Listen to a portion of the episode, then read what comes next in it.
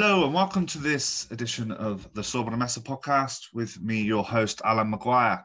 Today we have Catalan Regional Politics 101, and with me today I have Andrew Dowling. He is a lecturer at Cardiff University on Spanish history, and he's also the author of The Rise of Catalan Independence, Spain's Territorial Crisis. Uh, thanks for joining me, Andrew. You're welcome. Uh, so, uh, most people would probably agree that if you move to Spain, there's quite a lot to catch up with, you know, to get to understand, adapt to life, and understand the politics is actually kind of, if you just look at it on a national level, you've got, you used to have the right and the left, two, mm-hmm. two big parties. Um, and in recent years, that's sort of been shattered um, by the rise of Vox and Podemos. But uh, moving to Barcelona um, would be a bit of a different experience because the regional politics in Barcelona and sorry and Catalonia are very uh, different. Um, not just because of the the drive for independence, but they have there's very they have um, they have different powers. They're one of the historical nationalities, as it's put in the constitution.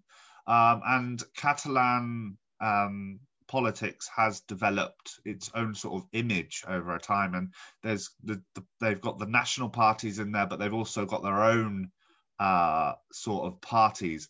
So where does where does the who's who's governing at the moment, and and what's the sort of landscape of the regional politics in Catalonia? Um, how does that relate to the the National Congress, and also how does it relate to the independence referendum back in 2017? Right. Okay. Well, since since September 2015, there was a very important um, Catalan election, which they termed a plebiscite on independence, and there was a broad coalition called um, Together for Yes, Junts pel Sí, and they won the elections, but they fell short. So they were forced to rely on a, a radical left nationalist party called the CUP, uh, which I may come back to. But to cut a long story short, since September 2015 until the present, explicitly pro independence parties have been ruling in the Catalan Regional Parliament in Barcelona. So you have a clearly committed program for separation. Now, one of the issues, and I think this has determined some of the problems that the movement has had, is that in the election in September 2017, uh, 2015, rather, they won uh, the total vote for pro-independence parties was 47.8% of the vote. However, because of the character of the electoral system, the distribution of seats, they actually won a clear majority of seats. And that has been replicated in every election since and is highly likely to be replicated in the next elections, which are due for February 2021. So you have this kind of strange imbalance where you've got a majority of pro independent seats in the parliament, but you haven't got a clear majority of the vote in the sense that in no election so far has Catalan independence won 50% of the vote for a variety of reasons to do with internal differences. And I think the internal differences are really important in this pro independence coalition. So, for example, I'd compare it uh, quite clearly with the case of Scotland, where you have one pro independence party, everyone's within the pro independence party, whereas in Catalonia, you've got three pro independence parties, and there's been a lot of internal factionalism, a lot of internal squabbling.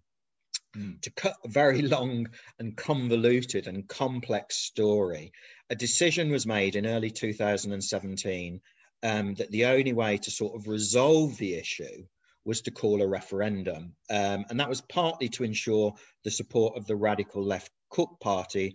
And in June 2017, it was officially announced that the Catalan government was, was going to hold its own referendum, which then obviously took place on the 1st of October 2017. Now, I know it's really important to talk about the referendum because the referendum is a before and after moment. Everything that kind of was said about Catalan independence before really kind of came unstuck, began to unravel and we very much in a new terrain. The first, what the first thing to state really, and I'm happy to come back to this, is that the first of October 2017 is a, a victory and a defeat, and I'm happy to spell out what I mean by that. So I'll leave it back to you. No, I mean, yeah, that sounds interesting. So, what was it that what was it that you said as it came unstuck uh, that was before the referendum and and after? And, okay. and and what was the winning and the losing of the referendum? Yeah. Okay. So, firstly, since 2012, really, when Catalan independence becomes really big on the political plane and becomes really dominant in Catalan political culture. It's the major issue. It's got the biggest block of votes. It's got an incredible push on the street. There's sort of three principal narratives that it said. Firstly, that it would be easy for Catalonia to leave Spain. That was very, you know, you can go back and look at all of the stuff to do with the Catalan National Assembly or the political parties that, a bit like Brexit, um, a narrative was f- framed where it was going to be easy, okay? Uh-huh. That it was going to be an easy separation. It's clear that the events of the 1st of October 2017 show that it's not going to be easy. The second element I think that's really important was the, um, the belief that a door was essentially waiting in the European Union and it would be a simple matter of Catalonia leaving Spain and joining the European Union. Um, that avenue is clearly closed off. And, you know, just last week, the European Parliament passed a resolution um, rejecting the right of self-determination within the constituent countries of the European Union. So that, wow. so that simple narrative that it's going to be easy to leave Spain, that it's going to be easy to join the European Union as an independent Catalonia. Remember that the first big mass demonstration of over 1 million people in 2012, September 2012, on the Catalan National Day. Its official slogan was Catalonia, a new state in Europe, 2012. Uh-huh. So those two avenues have proven to be unreliable at best. The third one, as I think, um, refers to what I said about that they haven't yet won 50% of the vote. And they have kind of recognized that it's not sufficient to try to break from Spain with a figure of 48% of the vote. And that's why, particularly in the case of um, some of the mainstream um, Catalan pro independence forces, they're now talking about how imperative it is to get over 50% of the vote. So you had those three strands, which were kind of, you know, the, the internal myths really of the pro independence struggle that it was going to be an easy separation. Mm. In terms of the referendum, the referendum was a very complex event, and obviously the Spanish government had um, deemed it illegal. It was a victory because of the, the catastrophic policing on that day. Everybody remembers the footage that went, you know, global of vicious unrestrained police violence against innocent voters, innocent protesters, and it did enormous damage, did enormous damage to the reputation of Spain globally, and it sort of gave a great fillip to the Catalan movement. The paradox, of course, is that because of those three, if you want, simple myths that Catalan independence had been built on, their actual attempt at independence, which they officially declared on the 27th of October 2017, was built on sand. They declared independence, but they had no capacity to follow through. So they obtained a great political victory through terrible Spanish policing and the terrible handling of it by the Spanish government, but then they subsequently entered the terrain of a, a clear defeat because they couldn't follow through on the promise of independence. And since October 2017, Catalan independence is in crisis, coming to terms with having to deal with the reality of its own myths about the process, and also having to deal with the fact that it has not got the strength to break with Spain. And that's why we see incredible, intense internal squabbling, internal fighting going on in the Catalan independence movement over the past three years. Yeah, I mean, I just wanted to add to that. I, I interviewed um, Tobias Buck, who's written the book uh, After the Fall. He was the Financial Times correspondent uh, yeah. in Spain at the time. And he said, you know, uh, and in, in, my interview with him that he, you know, the foreign correspondents actually did a big service because they were the only ones sort of traveling between Madrid and Barcelona, as it were, to mm-hmm. cover both sides of the story. Where anyone that was in Spain at the time, and and, and I was here on this, most Spanish media only covered the one side of the story. Um, so yeah, the international media sort of um, reporting on the the violence from the police is a is a big issue. Absolutely, no, they they did a, a really sterling job. You know, I, I, can remember, you know, going back early days in October, you had the Spanish um, foreign minister whose name escapes me, but he was on the BBC claiming this footage was fake. And, you know, this was laughable. And you even had the BBC correspondent saying, but I saw with my own eyes the, the police yeah. hit. So, you know, yeah. the, the, the, the, damage done to the image of Spain was, was, was really uh, yeah. appalling. But it's also to do with, um, you know the incredible dialogue of the deaf really which you kind of alluded to that's gone on um that you know the catalans sort of talk to themselves and and then if you want madrid in inverted commas that kind of symbol of madrid yeah. in inverted commas of government power political power economic power judicial power again has has handled this whole whole issue so appallingly um, you know, the government of Mariano Rajoy. It, it, it, you had, for example, in, in the case of Madrid, and you know, in, in inverted commas, the Spanish government hoped that, that, and they spoke in these terms, that this whole Catalan independence issue was was a souffle and it would rise and fall. Well, they got mm. that wrong, and they completely yeah. miscalculated, and they never dealt with the issue until it was too late. Equally, I mentioned the own myth, the, the, myths on the side of Catalan independence. As I said, this myth that we could break with Spain, it was going to be easy, that we'd get recognition in the European Union, and that we could do it with the support we currently have. Uh-huh. Um, so both sides were kind of not talking to each other and also constructing their own kind of myths that suited themselves. Yeah, I mean, one myth I've always heard. Um, from you know from from people based around Andalusia, Madrid, and things is the Catalans just want what the Basques have got, which is you know sort of talking about the fi- the historic financial arrangement where the Basque country can collect its own taxes. Um, yeah, no, that was a myth on, although they'll never get independence, they're just bluffing, was sort of like the myths on the Spanish side, really. Yeah, I think certainly there's an. I, what I would say is that there were the, the, push for the referendum, the holding of the referendum. There were kind of three strands to it. There was the, that strand you've just spoken about, which is essentially the referendum or the push for independence is a mechanism, is a lever to achieve more concessions from Madrid. So mm-hmm. ask for independence and maybe get more powers. And I think that's definitely a component within the movement. I think the second category, and it's why they held the inter referendum, and in a way they were victorious partly victorious, is hold the referendum, force Spain through international intervention, which is what they sought, to the negotiating table. Oh. Um, and they they almost they certainly achieved it in terms of international media attention, but there was no follow through because the other thing, of course, to note, which I didn't mention, is on, after October the twenty seventh, two thousand and seventeen, when the Catalan Parliament declared independence, there is not one country in the world that has recognized that Declaration of Independence. It fell completely hmm. flat. Mm.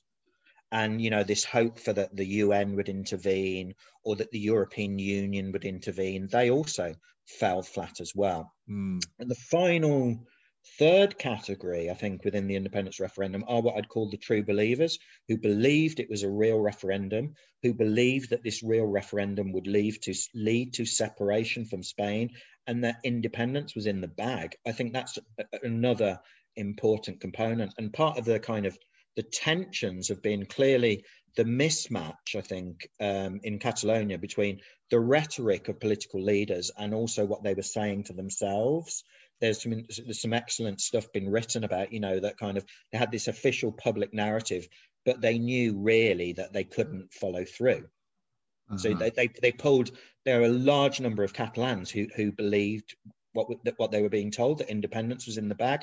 So you get things like, you know, radio or TV, Catalan correspondents saying, welcome to the Catalan Republic, you know, on the, on the 1st of October. And they, they, they were true believers. They believed the narrative they were being sold.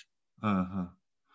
And I'll come back to that true believers because that's another myth that I want to uh, ask you about. But before I go there, I wanted to ask you about about the three parties within the the pro uh, independence coalition because it's not a coalition of uh, of the left or of the right. It's it's across the board, isn't it?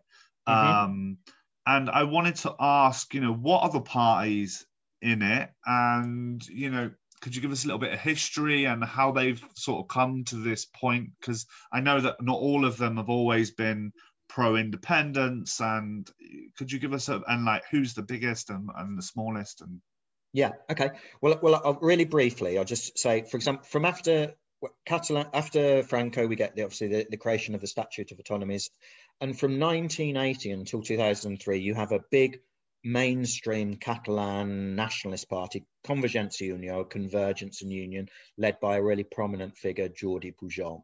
Uh-huh. That has that that block has shattered, and the sort of the remnants of that enormously powerful block that won six elections in Catalonia um, between 1980 wow. and 2003. That what's left of that, the remnants of that now, is uh, are together in this party called Junts per Catalunya, together for Catalonia, mm-hmm. and they've they've had to break with the heritage of Convergencia, with Convergence and Union. They had to break with that heritage partly because of the um, the issues of corruption associated with their founder and leader. So they had to kind of like go through a, a kind of operation of cleansing, improving their branding, improving their public uh-huh. image. So it's been through various iterations since 2010. And the current one is Junts per Cat, uh, as I said, Together for Catalonia, and that's led by the guy in exile, of course, the leader in exile, Carles Puigdemont, and uh-huh. they're sort of what we could call the legitimists. They recognise the referendum of the 1st October 2017, and they're really the sort of the hardline pro-independence people. So what's interesting is that Convergència i Unió in the 80s and the 90s, this mainstream nationalist party was pretty moderate, but now, and it's centre right, now the centre right is radical and hard line. Mm. The other strand uh, barely existed really in the 80s and 90s. It begins to emerge in the late 1990s. Is um, a historic Catalan party, Esquerra Republicana de Catalunya, so the Republican left of Catalonia. It traces a history back to the early 1930s. It, it was pretty low profile for most of the 80s and 90s, but it, it begins to grow in the late 1990s and it forms a coalition with the socialists and others in Catalonia in 2003. And after 2010, there's an increasingly really bitter battle between the two pro independence parties, what we can call post Convergencia, which is now Junts per Cat, and Esquerra Republicana, one on the centre right, one on the centre left. Um, and that bitter struggle continued right up until the referendum and has continued ever since. So, so in theory, they're part of a coalition government, but you know their their their relations are pretty poor. The hmm. third element is a radical left formation that comes from the extra parliamentary sphere, which is um, called the Candidatura de Unitat Popular, the Popular Unity Candidature, which brings together a range of far left, radical left, radical nationalist organisation under its umbrella. And that gets about six to 10 seats in the Catalan parliament. But it's been really important as well um, after 2015 because many, much of the time the, the mainstream centre left and centre right Catalan parties needed its support. So it's been able to achieve really meaningful concessions. And arguably, the referendum of the 1st of October 2017 was an attempt to buy off the CUP was an attempt to buy off the referendum because that referendum had never been proposed in the um, in the policy platforms in the manifestos of those two parties. So you've got this radical left CUP, you've got a centre left Esquerra Republicana, and you've got a centre right veering, I would argue, actually into populism, middle class populism today, Junts per Catalunya, with its kind of leader over the water, its leader in exile, Carles Puigdemont. Uh huh. And um, how does that translate into national politics? Because I know that the Catalonia in the past, along with the Basque Country, have often played a part in supporting the PSOE or the PP in mm-hmm. minority governments. Um, but how does all of this translate to national politics after the referendum? So, what's well, like yeah. the current landscape? I mean, yeah, well, the interesting thing is until the 1st of October 2017, in one sense, Esquerra Republicana was the most radical pro independence party. Uh-huh. Whereas the Junts, what is today Junts per Cat, was much more kind of hesitant, much more cautious. Those roles have now been reversed. So the centre left Esquerra Republicana uh, is, is very much part of those that believe the referendum was a wonderful achievement, but it's not enough. And we have to kind of build social support. We have to get more support for the independence cause before we try again. Mm-hmm. So, so they're what you can call that. They've taken a they, from being radical pro-independence, they've become more pragmatic pro-independence. So, you know, a little bit more like Nicola Sturgeon. We're going to get there, but we've got to we've got to plan this out carefully. Right. Whereas the Junts for Cat people have really radicalized since the 1st of October and said there are no relations with Spain. We don't essentially care about Spain. We don't care who's in power in Spain. We're not going to we're not going to support your budgetary measures, or we're not going to support any attempts to remove uh, Mariano Rajoy, and and you know, and they didn't participate in that, or those that did were punished and kicked out of the formation um, by Carlos Puigdemont. So it's kind of like it, it's it's and they talk about this. It's the spirit of the first of October. So there's a kind of claim this was a real referendum, and we embody the true spirit of Catalan independence. And relations are so bad they often call the Esquerra Republicana side essentially traitors for for now sort of negotiating with Spain, for trying to deal with Spain, for sort of you know approving the new Spanish budget just uh-huh. just recently. You know, and, and a lot of um, pylons on social media as well. Social media is really important for some of the for the for some of the building of some of these narratives. Uh-huh. So so, so that that that's also um, very much going on. But I think the other thing as well, I, I think that is very important um, not to forget, is that you know there are important Catalan leaders who are in prison. Now, whether they're political prisoners or politicians who are in prison, um, I'm happy to sort of consider or talk about that. whatever your view on that is, it's an incredible wound in Catalan society. The vast majority of Catalan society, whatever their opinion on the independence cause, whether they're in favour or against, you know, really think that those incredibly harsh sentences between nine and 13 years for, for those that organised the referendum is just an appalling mm. way to, to deal with the issue. And it and it, it's again Madrid, um, you know, damage it, making a bad situation worse with these incredibly harsh sentences. So mm. that's an open sore as well, and that really makes it difficult for, say, a pragmatic approach to independence to gain much traction. And we'll see what the final results are um, in February 2021 when they have the new elections. But really, mm. those two blocks, the centre left Esquerra and the centre right, verging on populism, of Carlos Puigdemont's Junts per Cat are, you know, are, are at loggerheads and are fighting for every last scrap and every last vote to see who can lead the cause after after the next round of elections. And so, yeah, you talk about making make this this the jailing of of of the um of the organizers was has made it a lot more difficult to um to manage the Catalan independence, uh, the question, as a lot of people call it, on mm-hmm. a on a national and regional level. Um, but can you go into a bit more detail about what these people were jailed for? Where do they currently stand? Um, and and and how is I mean I know Esquerra Republicana are currently supporting the PSOE sort of coalition with Podemos.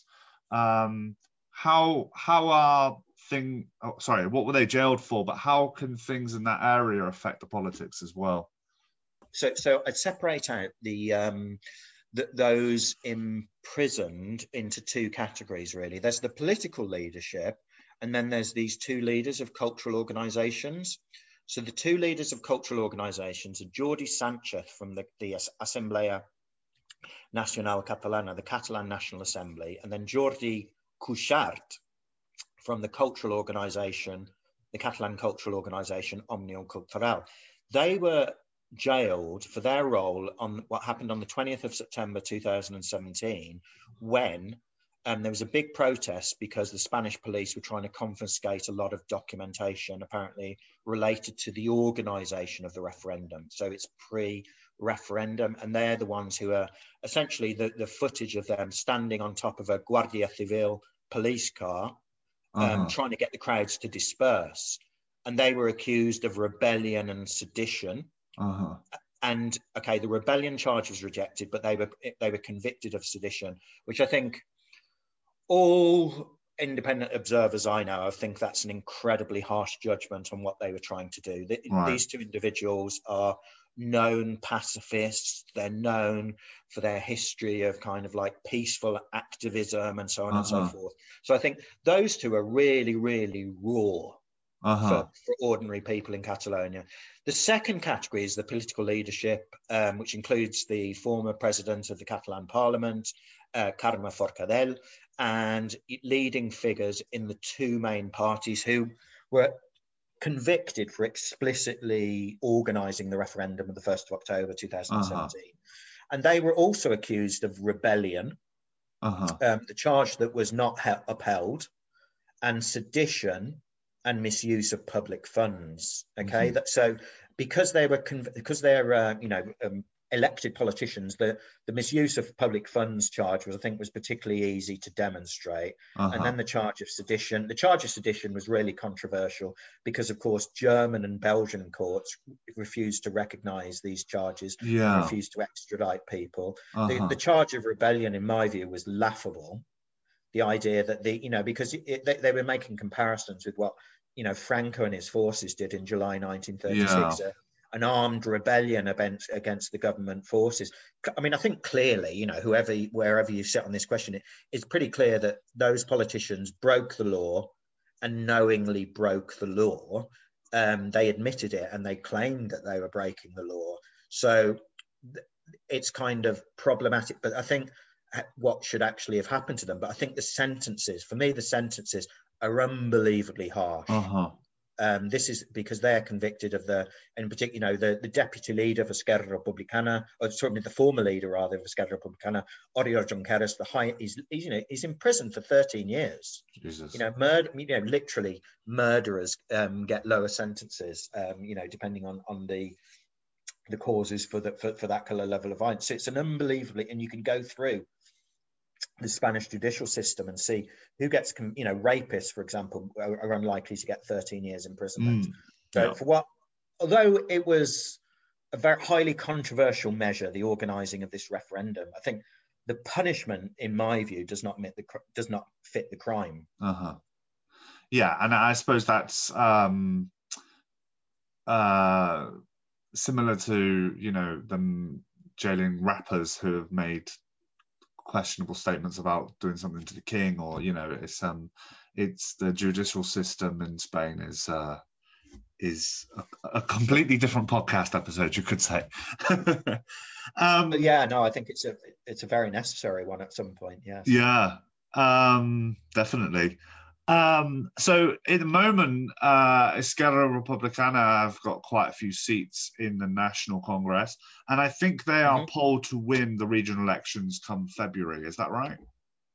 That is right, but um, the, the, only thing to watch out for is that every single um, poll um, that's been held um, in the past five years in Catalan elections, and this was the example, for example, in the December 2017 election, um, that was enforced by the Spanish government after, you know, after sacking the Catalan regional government. Esquerra Republicana were favourites to win, but they they lost out at the last minute. So they've never actually clearly won an election. So it's really it's clearly really important to them. But I think because of the prisoners and because of the general situation in so many other areas as well, it's really hard for it's in, in a sense, if if Esquerra Republicana, if you say that they're the moderate voice today of Catalan independence, it's really hard to be moderate when it's really hard to maintain that moderation and be heard when other people in the movement are so strident uh-huh. and condemn you for negotiating with Pedro Sanchez, condemn you for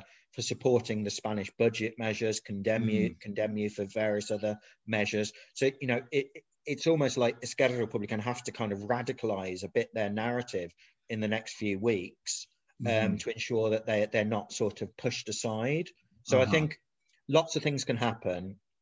Um, Carlos Puigdemont is, is, is an unusual individual, really, in many senses, but he, he's also got quite a few Catalans really admire him. They think he's right. kind of, uh, he, you know, he's he's a really powerful symbol for their movement. So he's going to be, you know, campaigning directly for this Junts per um, candidature, you know, obviously by video link and stuff. But he, he, he really has, he's got a big audience there. And he, uh-huh. he, and people really, you know, some people, not all people, but some people really do listen to what he's got to say. Right. And uh, it's often said that he he was sort of a reluctant person to become the leader, if, if I remember rightly. Well, yeah. I mean, you know, he he's, and I use this in perhaps the kindest of senses. Really, he's a provincial politician until he was catapulted um, into, you know, the presidency of Catalonia. All he'd ever been was, um, you know, the mayor of Girona, which is not a particularly large large city in Catalonia mm. or in the rest of Spain. So, you know, he was he was the uh, the mayor of a small to medium sized city. That's all he'd done in his political life. And I'm not disrespecting anybody who's a mayor of a small to medium sized city, but he hadn't participated at all in the national political yeah. stage. Um, so he, he was suddenly thrust into the limelight. But he comes from a territory that is very strongly pro independence. He's always been pro independence. So he, he, you know, he doesn't have to prove or demonstrate to anyone that he's a new convert. It's uh-huh. always been part of his DNA. So he has for those that admire him, he has that kind of authenticity about him. Uh huh. And and how does um, Spain's uh, not Spain's Catalonia's um, regional president Quim Torra sort of measure up against Puigdemont because we haven't talked about him yet, and I think he's been quite important over the last sort of year, really, with regards to you know um, the Spanish government trying to remove him from his post. Mm-hmm. Um, because he put a few yellow ribbons out on a government building during an election. Mm-hmm. Um, what's could you tell us a bit about him? Well, yeah, I mean, he he he he again, he comes from a completely non-political um, background in the sense of participation in a political party. He, he's a he's a practicing Catholic. He's quite a conservative figure, really, very traditional ist, but also pro, being pro-independence is very much part of his DNA. So I think in many senses he was a very poor president um, in terms of kind of political stature. He was clearly out of his depth. He didn't really know what he was doing, but he did attach great importance to symbols. And you know, symbols can be really powerful things in a political struggle. So, for example, that issue that you mentioned about the yellow ribbons, that he explicitly did it. He knew he was breaking the law, but he was prepared to sort of follow through on that action. So I, I think um, it's interesting, actually. I think since he's been removed from office, he's almost forgotten. I don't think history will be particularly kind to him. I don't think he was a great leader. He certainly, you know, lacked any real kind of charisma or any kind of like clear policy direction or something. Uh-huh. But he uh-huh. was a true believer in the cause. Uh-huh. So he uh-huh. has that kind of element. He was personally chosen by Carles Puigdemont. I think he was personally chosen by Carles Puigdemont almost as a poor leader because Carles Puigdemont didn't want to be outshined by right. somebody in, but in Barcelona who's better than him, who begins to attract all of the attention. And mm. really, there was no danger of that ever happening with somebody like Quim Torra. He's a publisher, you know, he, he publishes kind of like essays and literature right. from the 1930s. So he's quite he's quite a somber individual. He he he's not normally somebody you would put in front of the cameras to be interviewed on uh, about political life. So he was a deliberate. You know, if you want to be harsh, you can say Puigdemont chose a mediocrity. Um, yeah. To ensure that he was not kind of like displaced. Uh huh. I think Quim Torra essentially, but nobody will remember who he is in two years' time. Yeah. And um, so I hope I do hope you'll come back on the show after the regional elections in February and, and do a bit of a breakdown for us. That'd be great. Um, yeah, I'd be delighted to. I've got one last question for you, and it's a bit separate to politics. Um, is well, it's obviously linked to Catalonia, but there's this sort of I don't know, and, and I'm going to put it in a very cynical way because that's the way I've heard it from um, not all Spanish people, but you know, quite a fair majority, it's one of these myths that goes around Spain, was, you know, you, you refer to people as true believers. Mm-hmm. Um, and there's often this um, this myth that the Catalans learn a different history, they've got a different education system because education is a regional is a mm-hmm. regional mm-hmm. power here. And, you know, they've sort of indoctrined these poor Catalans to believe that they're completely different to the rest of Spain. Um, I mean, that's a very extreme version of the myth, but obviously there's different versions uh, of varying degrees out there. But um, you know, what what would you say to to this sort of narrative? And I'd be okay. interested to hear your take on it. Yeah, well, I've certainly heard that, and and what I would say to people then is, how do you explain, for example, if you compare, say, the 1930s to say the death of Franco, How would you explain that at the end of the Franco regime, Catalans had a stronger sense of their culture and identity, even though they'd been through 40 years of the Francoist system, which told them nothing about their history and identity because it was just not on the agenda.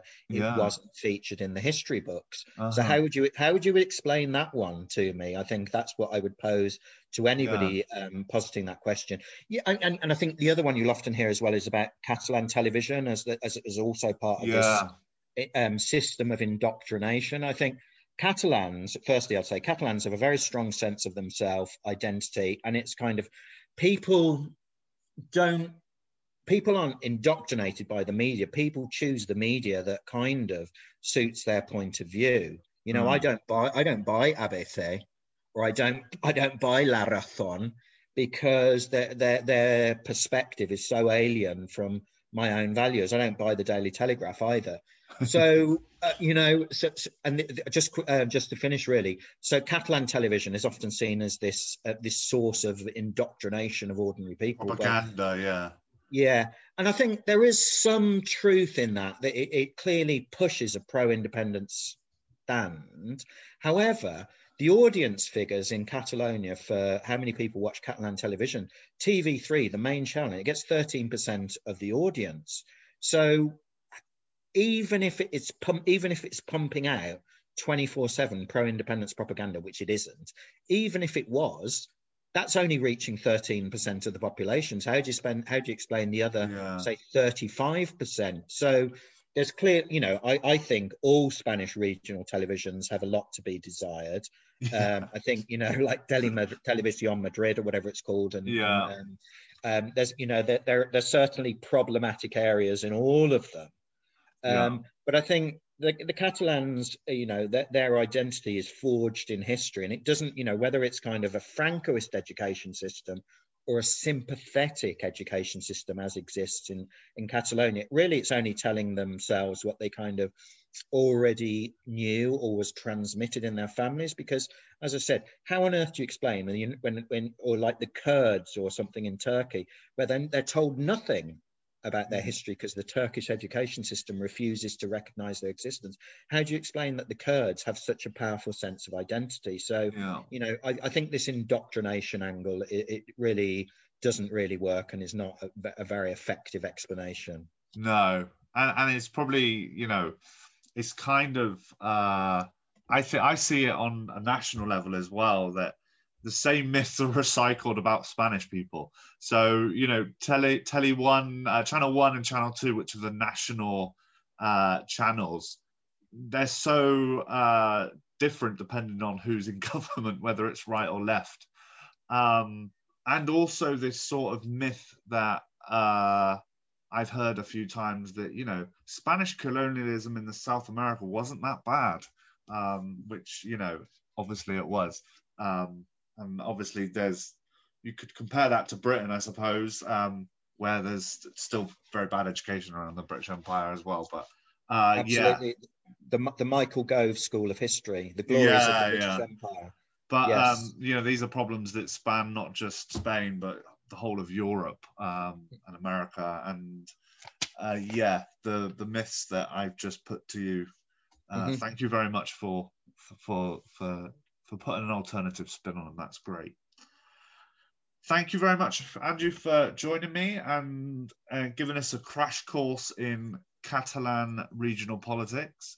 You're welcome. Um, and I hope that you will come back after the election and we can have a another chat and we can get through a few more myths maybe and and um, a bit more history about Catalan regional politics. I look forward to that. Thank you. Thanks very much, Andrew. So, if you want to know more about Catalan independence, uh, please make sure that you buy Andrew's book, The Rise of Catalan Independence by Andrew Dowling. However, since this uh, podcast episode was recorded uh, back in early January when I had lots of free time, uh, the polls have, as they do in politics, changed. So you may have heard me mention the ERC, that's Esquerra Republicana, the left wing uh, pro independence group in Catalonia. They were the favourites uh, in the polls to to gain a majority of the seats, not not all of them, but um, but to actually increase their vote share. Since then, um, there's been a sort of strange turn of events, which is the current um, coalition government, the biggest partner in the coalition government, the PSOE, the Spanish Socialist Party, um, who are you know pro Spain and also um, sort of centre left politics, have rapidly overtaken the ERC. Now the reason for this is because um, due to what? Due to the popularity of the health minister, who, for for those of you that don't know, health uh, as a ministry in the government isn't a very big position because healthcare is managed by the comunidad, uh, the regional parliaments. And so, but in the time of a global coronavirus pandemic, the Minister of Health takes charge. And, and because there was a state of alarm where healthcare, the powers of healthcare was was centralized back to the central government. Um, what what was originally uh, many many speculate was like a token towards Catalan society. Yes, look, we're going to put a Catalan in, in the health ministry. Turned into like elevated this uh, very technocratic, moderate um, Catalan, uh, whose name is Illa, um, into the limelight of Spanish. You know, was on television in Spain um, nearly every day at the height of the pandemic. So um, the PSOE, with a stroke of well, what is probably a stroke of genius, really, um, put him up as the candidature for for president of Catalonia. So every party that's standing uh, puts someone like at the top of their list who will, uh, who if they gain enough seats, will become the president of the Catalan Parliament. So uh, after a lot of flack and, and probably quite rightfully. Um, after a lot of flack, Illa stood down a couple of weeks ago as the health minister and he has gone on to campaign to become the PSOE's candidate in the Catalan elections. Um, but you know, as I said, healthcare is being managed by the comunidades now. Now that we're, um, now that healthcare is is is being de- has been decentralized again since the height of the pandemic. So um, you know, there, there was a lot of throwing mud at him um, for this move, but you have to bear in mind that. Uh, his responsibilities as as um, the Minister of Health um, did did decrease a lot when the uh, communities overtook the responsibility of healthcare again. And ever since he has become the candidate, the PSOE have had a bounce. They they are calling it the Illa effect in in Spain, um, and it's even more comical, uh, especially to people that are healthcare workers, because there was a joke back in the pandemic where that oh you know our health minister is a philosopher. He studied philosophy at university. Um, but uh, the Illa effect has really bounced um, the PSOE um, in front of the ERC and they are now polling on around about uh, according to Politico the uh, polling website Politico they are on 22% um, previously being at about around 18% uh, back in November. So they've had a massive bounce, and the ERC, who were back on 23% in November, have actually gone down to about 20%. And third position is JxCat, uh, which is uh, Puigdemont's party.